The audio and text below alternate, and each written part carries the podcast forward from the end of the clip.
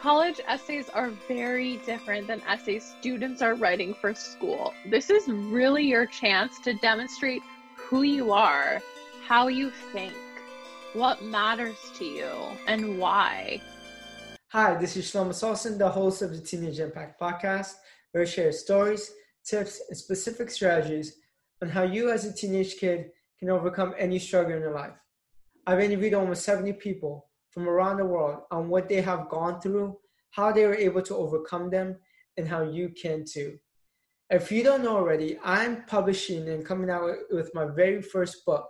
It's called Never Fight Alone. It's going to be available in hardcover and ebook September 15th, coming out very soon. It's going to be a compilation of 51 inspiring interviews on how you can overcome your struggles and improve your mental health. I've interviewed a range of different people, people who have been sexually abused, have eating disorder, have bipolar disorder, who've been to jail, who's been prof- who's been a professional athlete and have so much anxiety, people who have been suicidal, bullied, all sorts of struggles. And it's a book that's meant for you to realize that whatever you're going through in your life, you're not alone, and that you should accept some of the challenges that you're going through, go get some help. And it gives you life changing tips on what you can do to better your life. Click the link in the description to learn more about my book and type in your name and email to receive updates on when the book is going to come out and how you can purchase it. Today's podcast guest is Kathleen McCaffrey. Kathleen helps high school students cultivate interesting experiences and lead meaningful lives. She helps you carve a path so that things will be just a little bit easier and much more interesting without having to move across the world and do a whole lot of experimental learning. She helps high school students find their passions and get into their dream college. So give it up for Kathleen McCaffrey. Hey, Kathleen. Hey, good morning. Good morning. We have Kathleen on the other line from California, right? Yes, Los Angeles. Los Angeles. Now, Kathleen, you're you're helping a lot of students find your passion and helping them get into their dream college. What started you in this path?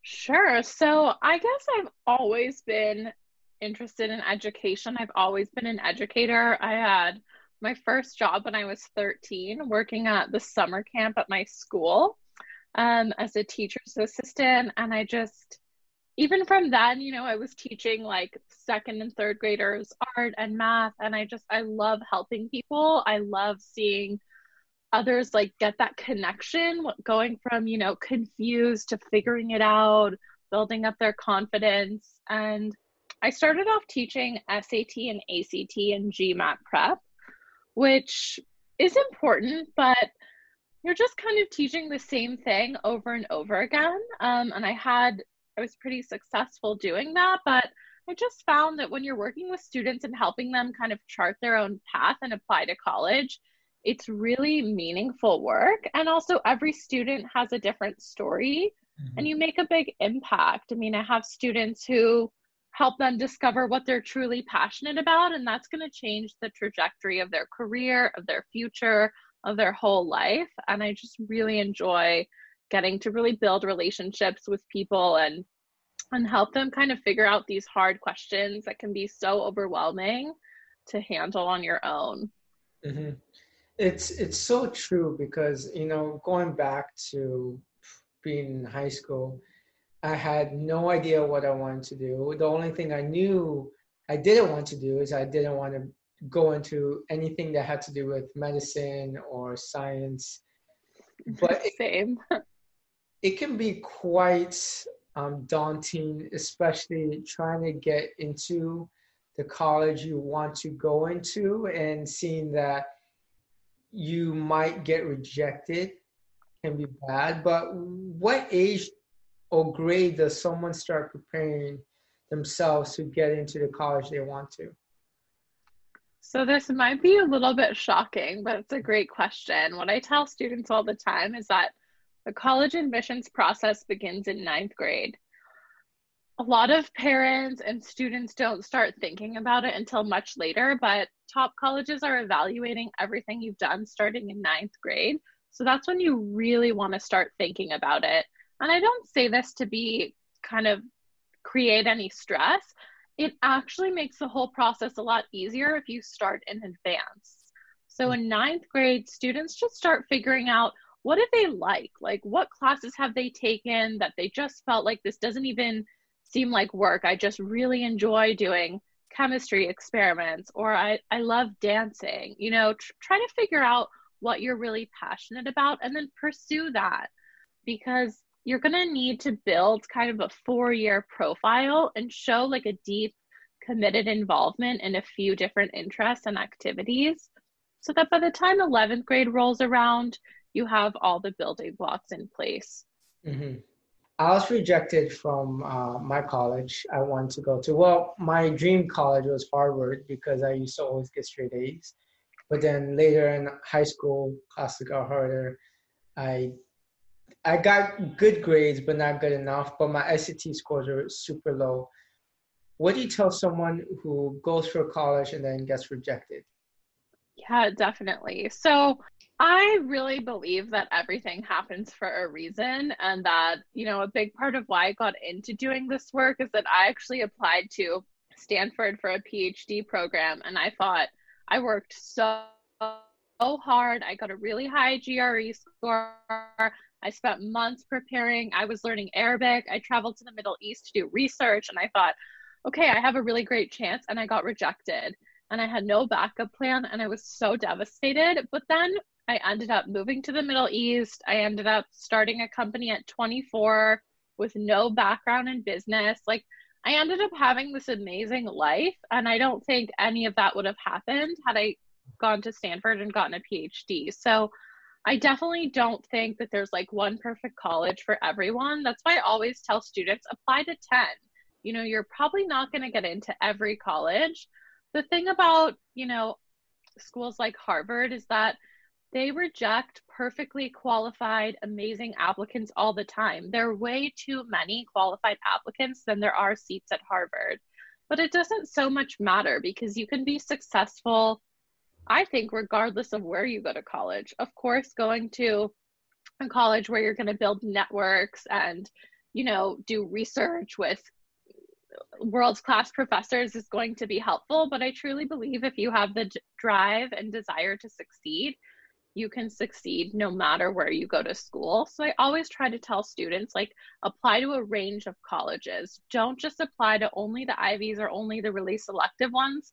Pick 8, 10 or 12 where that really resonate with you that have the opportunities you want and you can be equally successful at mm-hmm. any of them. So I try to tell students not to just get fixated on one college because then you really kind of narrow and limit your options.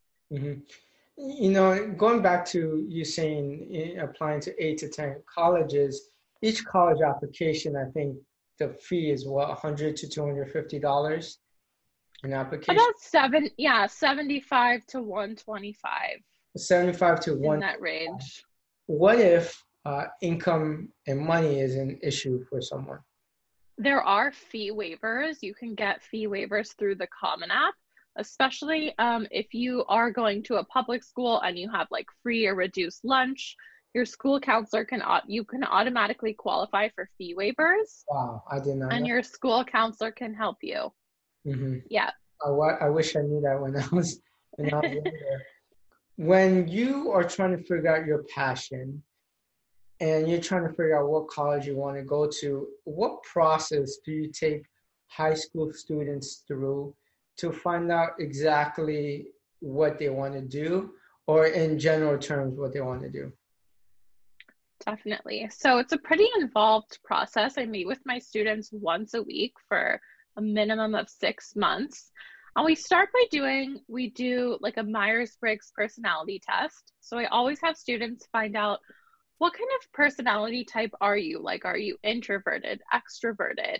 You know, finding out those characteristics can help because if you think you want to go into research, but you you thrive being around people, being in a lab all day alone may not be the best environment for you. So I mm-hmm. think it's really important to figure out your personality type, you know, even though those categories are probably more rigid than than what it's really like. And then I have students do some journaling exercises on like what would you do if failure were impossible? that question I find really gets to the heart of what we really want. And oftentimes we kind of have the idea is called implanted dreams. So we take dreams from other people, from our parents, from society, and tell ourselves, I really want to be a doctor. But maybe you actually want to be a choreographer. Maybe you want to travel the world and open a surf school in Costa Rica. Like, we want to figure out what do we really want if you kind of remove everybody else's thoughts and expectations.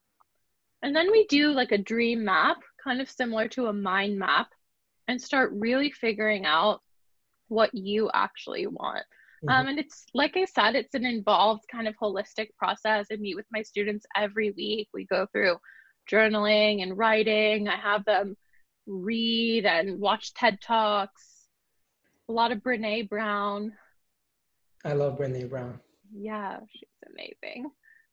You you bring up a good point because I remember uh, 22 years old. I was trying to figure out. I was I was in that kind of going into my fifth year in college, still not sure what I wanted to do. I picked management information systems because I was too far in, and that's the highest, the higher paying business job right out of college. And it was a wrong choice. And I read the book called Success Principles by Jack Canfield.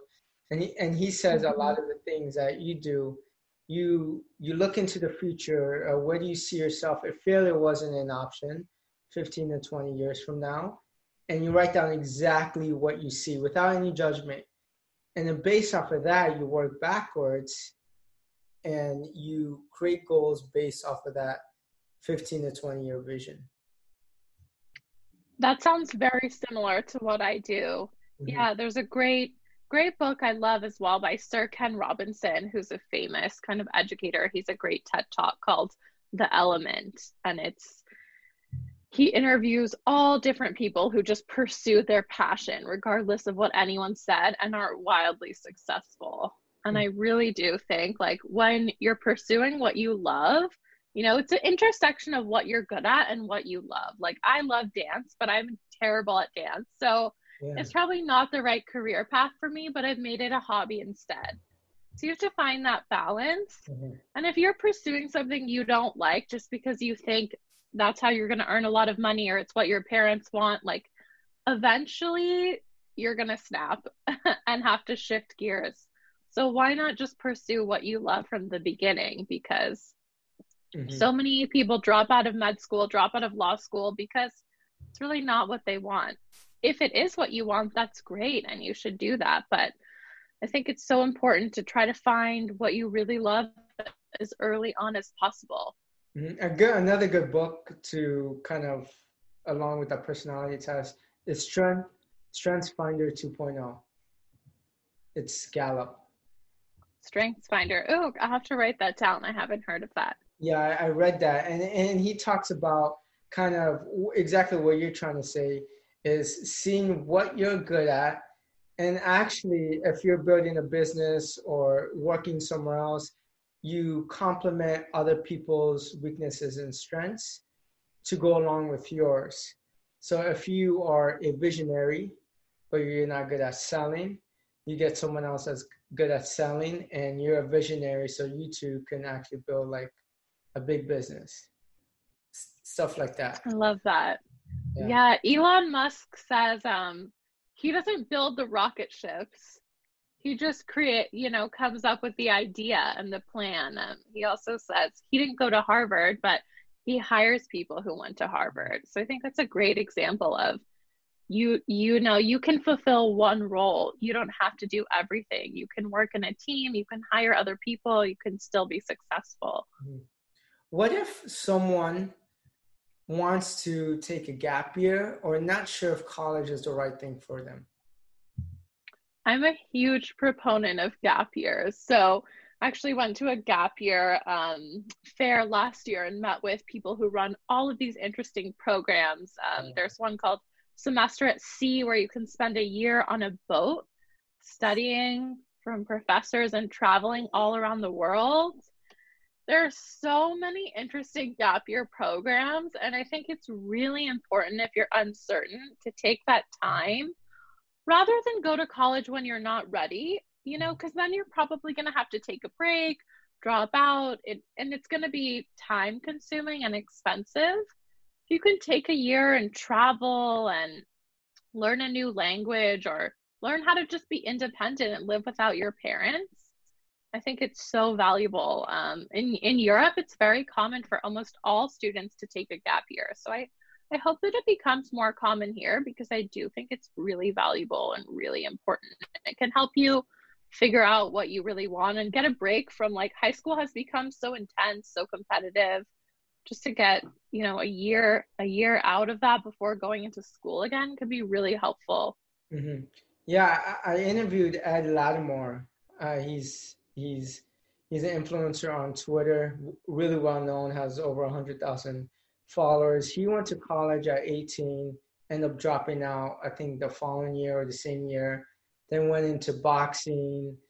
Then, you know, he was heavily involved with like alcohol.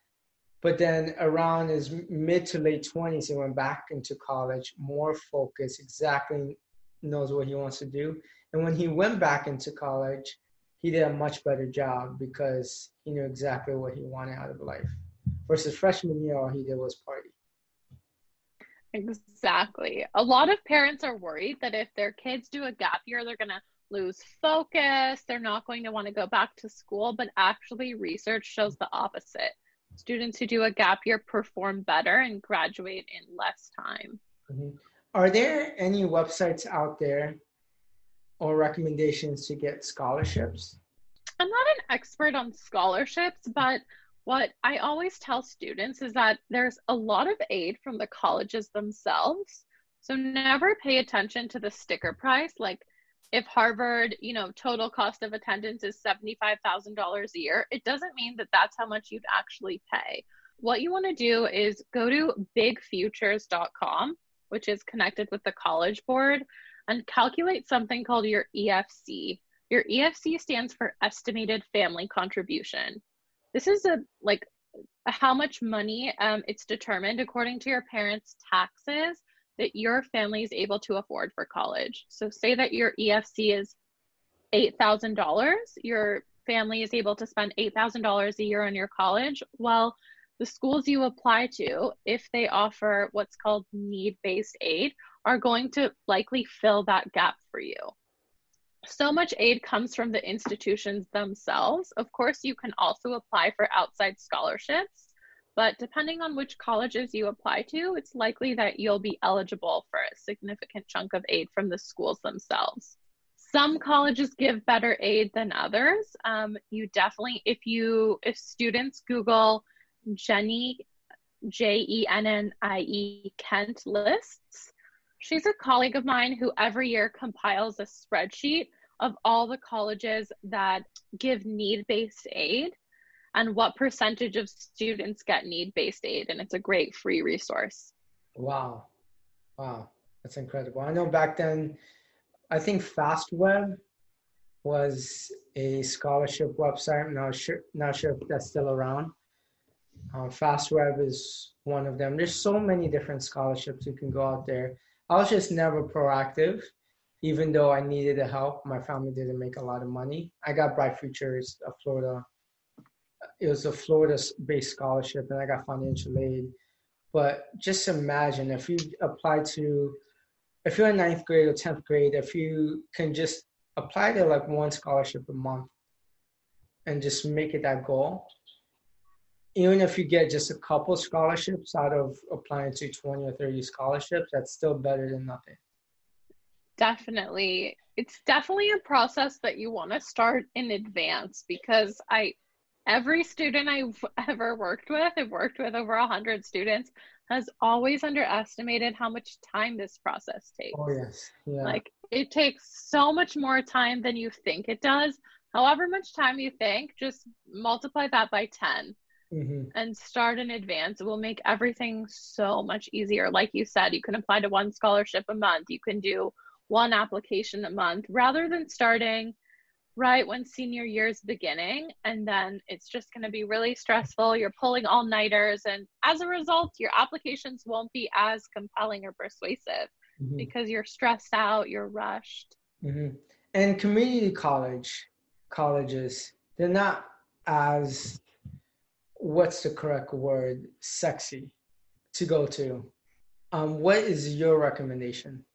Yeah, so I think it really depends on you, on on you, your preferences, your family. I think every student has a very different path. Um, if finances are an issue, community going to community college for two years and then transferring to a private college or like a larger state school could be a great option. Um, in California, we have something called the TAG program, Transfer Guaranteed Admission. What this means is that you can start out at a community college and then you can select um, one of the UCs like UC San Diego or some private colleges like Pepperdine participate as well.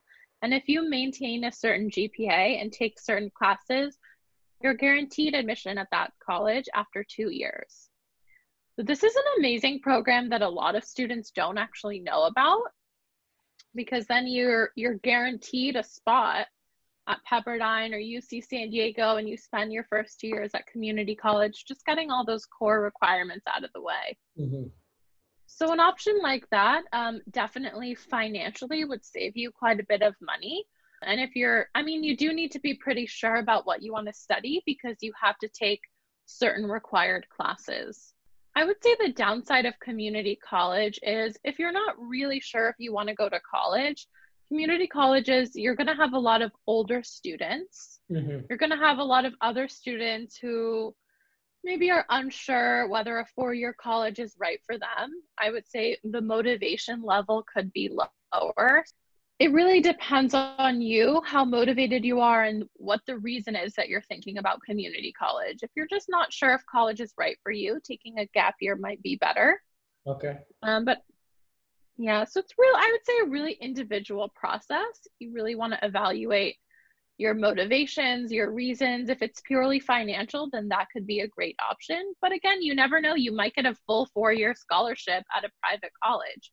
Mhm. So you definitely, if you're ready for college, you're motivated, and the only thing holding your fa- you back is money. There, there is a lot of financial aid out there. So I would urge students to definitely apply to scholarships. You can speak with the financial aid administrators at colleges directly. Like they want to help you, contact them. I find students are often hesitant to like email the colleges, email adults, ask mm-hmm. questions, but that's really encouraged. Like they want to help you. Mm-hmm. Yeah, my my my brother-in-law, he's a pulmonary critical care doctor. He started off two years in community college, went there, did well, went to a university, then went to med school right after. It can be done. Yeah, definitely. I Mhm. think ev- we all have a different path, and there's not a better or worse path. Mm-hmm. And let's go into the actual college application itself. You know, I know for me, math was always my greatest subject. Reading, I always did poorly on just because English wasn't my first language. Anyone who's going into the SATs, regardless if they're smart or not, the SATs are very difficult. What tips do you have for someone, or how can someone perform better in the SATs? Luckily, this year, a lot of colleges have gone test optional, and I think we're going to see that trend continue. Similarly to the rest of the college application process, start early. I have students I work with who start preparing in ninth grade, and they're getting perfect scores just because they're so familiar with the material, the question types. A big thing is reading. Like, it doesn't even so much matter what you're reading. If you want to read Harry Potter, if you want to read microeconomics textbooks, but read, read high level text as much as you can handle. Read the New York Times every day because just want to get in the habit of like reading, critical thinking, analyzing ideas, and building your vocabulary. Mm-hmm. Um, if you learn, the SAT is really a test of strategy, which is why a lot of students struggle because you're not taught how to take this kind of test in school. Mm-hmm. It's a new skill.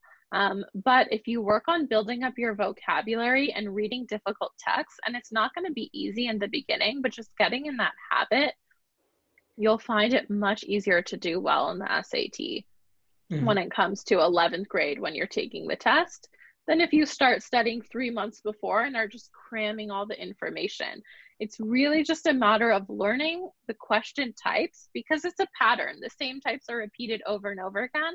If you learn that pattern, kind of memorize it and then practice over and over again, you'll see your scores dramatically increase. Is there specific books or specific classes people can take online that's either affordable or free? Definitely, there are a ton of test prep books. Um, for reading, I like her name's Erica Meltzer. She has um, SAT and ACT prep books that I think are great. And you can definitely, like on Amazon, get used copies. But starting in ninth grade, what I recommend students do is just get in the habit of reading. It doesn't need to be specific SAT prep material, but it should be challenging text. You know, even if you read the news every day, somewhere like the New York Times, the LA Times, that's mm. free online and then discuss it. Like when you're done reading an article, just write down, okay, what was the main idea? What was the author's opinion? What specific evidence did the author use to back up his or her opinion? And that start, sort of flexes your critical thinking muscles, which are the skills you need to do well on the SAT. Mm-hmm. The SAT, at least the verbal section, isn't really testing you on outside content.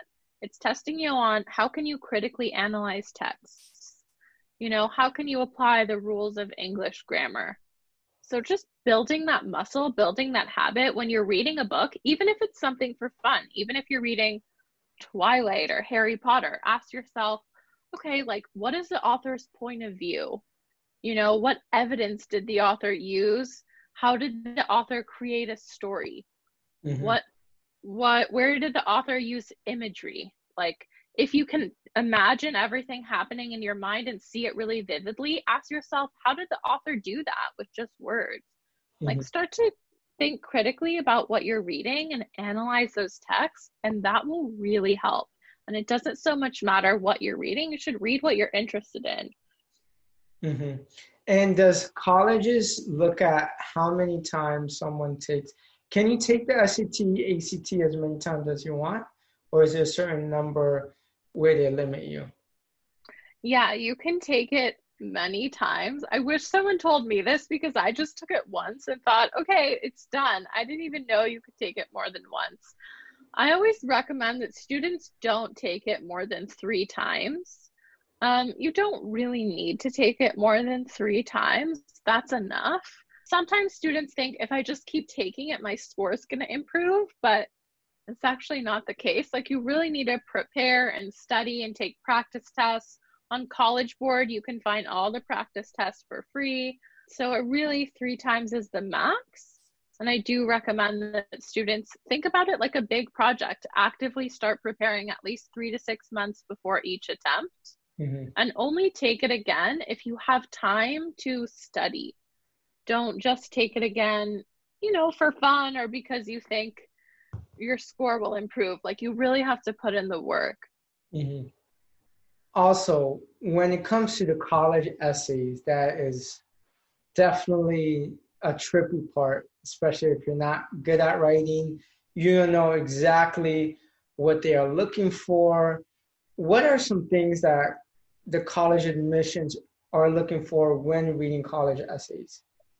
Yeah, so this is so much of the work that I do because I'm a writer myself.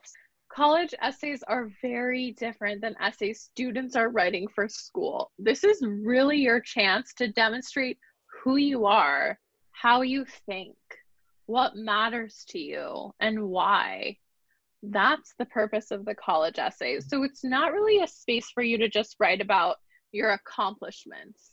You know, I often find failures or mistakes are much more compelling to read about. College admissions officers want to see critical thinking, creativity, problem solving, leadership. That's really what they're looking for in the essays. So you want to be vulnerable, tell your story, and show insight, like show growth. If you're writing about a challenging experience, highlight what you did about that challenge. What did you learn? How did you grow from it? Like that's really what they want to see insight vulnerability and critical thinking. They want to see a story behind the person behind the application itself yeah who are you as a person regardless of your grades and test scores just because imagine there's you know thousands of other students with your exact same grades and exact same test scores but they want to know who are you? Like, who are you as a person who's going to be coming to this place for four years and being part of a community? What are you going to contribute? What's your unique perspective? And I think this is really empowering because by the time it gets to 12th grade, you know, you can't really change your grades, you can't change your test scores. Those are already done. But you have all these essays to write and and you have so much creativity that you can infuse in them and this is your chance to really stand out. Mm-hmm. No one else is you. Like you are 100% unique. Only you have lived your life. Only you have your own perspective. Mm-hmm. What are some of the biggest mistakes people make in a college application? Let's see. So I would say just writing about your accomplishments. Mm-hmm.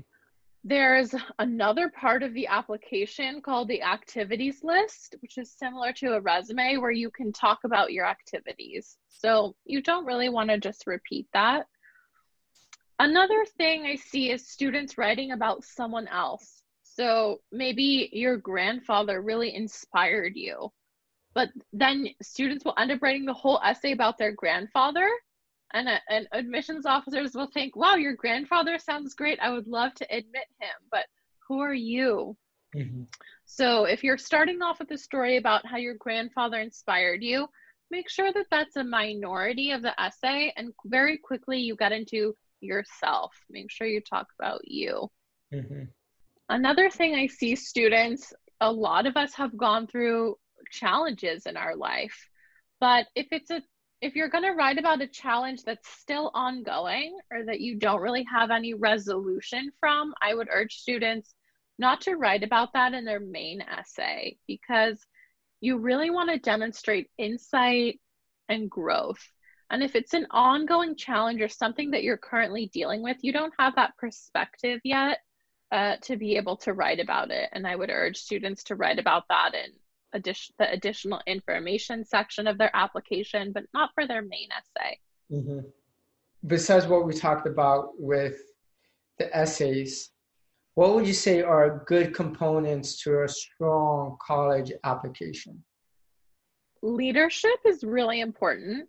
And leadership, I often find students think leadership means, okay, you're student body president. But actually, you can demonstrate leadership in so many ways. Say that you have three younger siblings um, and you're from a single parent household and your mom has to work really long hours and every day you pick up your siblings from school take them home help them with their homework make them dinner. That's leadership too. Write about that in your applications. Like college admissions officers need to know and want to know that and that demonstrates so many important values like responsibility it doesn't need to be something formal. Like oftentimes students are demonstrating these amazing qualities like leadership and critical thinking, and they don't even include any of that in their application. Don't leave anything out. Critical thinking and problem solving. So I say it's always more impactful to write about mistakes or failures. How did you maybe fail in something, or what maybe you made a huge mistake, but how did you learn and grow from that experience? that's an essential component of college applications. Also, that you've pushed yourself. Like maybe your school doesn't offer AP classes. So you found AP classes at a local community college, or maybe you took college level classes online. Um, there are thousands of free online college level classes taught by professors from like every Ivy League college that you can take online. If things don't work out, how do you find another solution rather than just saying, my school doesn't offer AP physics, so I'm not going to take it. Mm-hmm. You know, you want to demonstrate that you're able to solve problems. Yeah, those are the kind of key components like that you've pushed yourself to excel, you've demonstrated leadership, critical thinking. A big component that I think is hard for parents to understand now, and this is very specific to the US. In other countries, college admissions is based really just on test scores is what are you doing outside of school? How are you spending your time outside of school? That's really key. Like, are you, you know, I have students who are starting their own small businesses or teaching themselves new skills. Like, I had a student who taught herself how to create these machines and make products from recycled plastic that she collected from her city and she would make like coasters and cup holders and sold them online and made $25,000 throughout high school. Wow. So she wrote about that in her applications and that demonstrates like care for your community and the environment, you know, leadership, rigor. So what are you doing when school's done? Are you like watching Netflix or are you volunteering? Are you teaching your brother Spanish? Like that's a really important component. And you want to kind of really think about what you're doing outside of school and be strategic about that. Pursue your passions, give back to your community. These are really important factors that are going to help set you apart from other students with the same grades and same test scores. Would you say volunteer hours and having a part time job helps? I would say community service is definitely important. Colleges are looking for students who are an active part of their community, whether it's formal or informal, like whether you have 60 hours that are charted on paper, or whether you just informally every week get groceries for your 95 year old neighbor and make her meals. Mm-hmm. It doesn't so much matter, but as long as you're giving back to your community in a meaningful way, having a part-time job i wouldn't say helps or doesn't help but it's definitely something that you want to talk about um, and depending on what your job is if it connects to your passion or if it's something that you're doing just to support your family definitely you want to write about that and it's and it's going to be important that you show that in your applications mm-hmm. And kathleen do you have any last tips for high school students who are trying to figure out what they want to do in the future or trying to get into the colleges that they dreamed of? So, my students always hate when I say this, but my number one tip is read. Read some of these authors like Jack Canfield that you talked about, Brene Brown, Simon Sinek has a great TED talk on finding your why, Malcolm Gladwell. Like, take in information, learn from other people in your field who are successful and see what they've done. You know, TED Talks are free. There's so much you can read online. Go to the library. Like, look at other people who are doing what you do and learn more about them. And then seek out opportunities. If you want to work at NASA, you know, like find internships in your community, email adults who are doing what you want to be doing. I think people like want to help you. I think that's a huge lesson that I've learned and that I'd love to teach my students is like send out random emails to a successful mechanical engineer who you admire, you know, and ask if he has any advice for you as a high school student. Like people are really eager to help you and, and you just got to like ask for it. Mm-hmm. That would be my number one piece of advice and follow me on social media. Um, I post a lot of good free information and content and tips to help high school students and parents. You brought up a good point about the networking portion because you know LinkedIn is a strong networking portion. But it was made originally to find jobs, but now it's made more to network with other people. And I've interviewed several high school students who are entrepreneurs and they use LinkedIn to message people they want to be like. So if you want to become a doctor or engineer or an entrepreneur, or whatever you want to do, you can type in a specific keyword in the search or in a specific city. Ask if you could do a, a quick 15 minute Zoom session. Ask if you want to grab coffee, whatever you want to do. There are older people that are willing to help you. And if you message 20 a week, one or two reply a week, that's going to be so much. If you do that for an entire year, you're going to have 50, 50 people giving you advice. Definitely. I think that's fairly reasonable. Um, I mean, take advantage of the resources because I graduated high school in 2009. Social media wasn't used as a learning platform. YouTube was the only comedy back then. People didn't use these resources to learn. We provide you right now. There's so much mm-hmm. free information and content out there. Yeah, kids today are so lucky because we have access, you know, to everything at your fingertips. You don't need to travel to a different city to go to a library to read a specific book. You can probably get it on audio for free online. So, yeah, take advantage of those resources, but you have to ask. Like, you have to ask for help. Definitely, people aren't just going to show up on your doorstep and say, here's an amazing opportunity. Keep asking. Don't get discouraged when people don't reply or say no. Like, just keep trying. Mm-hmm. Absolutely. And I end every interview with this one question because my entire brand is based off of resilience. I've interviewed, I think you're my 68th interview. I interviewed a lot of people on how they overcame struggles. And resilience ties in with the college application process because you may get rejected a, a several times before you get your yes. What does resilience mean to you? Yeah, that's a great question. So, resilience is a really important part of my life. I would say resilience is being able to have gratitude for your challenges and failures and being able to understand that the universe or God, whatever you believe in, like there, there's a greater plan for you that every challenge you encounter isn't meant to drag you down, but to make you stronger. And there's always something waiting on the other side. Mm-hmm. In the mm-hmm. moment, you might think not getting into Harvard is the worst possible thing that could ever happen to me. But maybe you didn't get into Harvard so that you could start this podcast and mm-hmm. impact millions of people all over the world. Like, there's always something better waiting for you. So, as much as you can, don't get discouraged and know that, you know, there's a greater plan at work that you may not be aware of. And I think we get very focused in the moment on, oh, mm. this is terrible, this is happening to me right now. But, you know, five, ten years down the line, even six months, you might create some amazing invention and be so grateful you didn't get into Harvard because then you'd be in the library all the time and you wouldn't have time to create this idea. Mm-hmm. And it has to do with friendships too. I, I didn't get to University of Florida. Uh, I, I, really wanted to branch outside of my hometown. And I mean, for the first time in my life, I branched out. You know, eight months ago, I finally moved out to Tampa.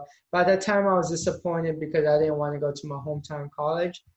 I met lifelong friendships, and I I hang out with these people. These people have my back, and I would have never met these individuals if I never went to my hometown college. So it's valuable not only for your professional career, but also your personal connections and friendships. Definitely. Having strong friendships, people who lift you up, support you is is really important and will help you become more resilient because you know that you always have people to share your struggles and experiences with. Mm-hmm. And where can people find you? Yeah, you can find me on Instagram. Uh, my company's name is The Advisory LA. You can find me on TikTok at Top College Guru. You can find me, my website is theadvisoryla.com. Um, those are the places where I am. I'm on Instagram and TikTok every day, and I post a lot of good free content on there. Great. Kathleen, thank you so much for being on this podcast episode. I really do appreciate it. And I thank you and applaud you for doing all the great work you're doing for students. You're truly making an impact. Thank you so much for having me. This was great. Okay. Thank you for tuning in to today's podcast episode. If you haven't done so already, Click that link in the description to learn more about my book called Never Fight Alone. Put your email in, put your name in to receive updates on when this life changing book comes out and how you can purchase it. If you haven't done so already either, follow me on Instagram at Shlomo Solson. You're going to see a person side to me. You're also going to receive one minute snippets of myself and other podcast interviews. You're going to fill your Instagram feed with a lot of motivation, a lot of valuable tips on how you can become resilient, confident, and successful high school student. So until next time, peace.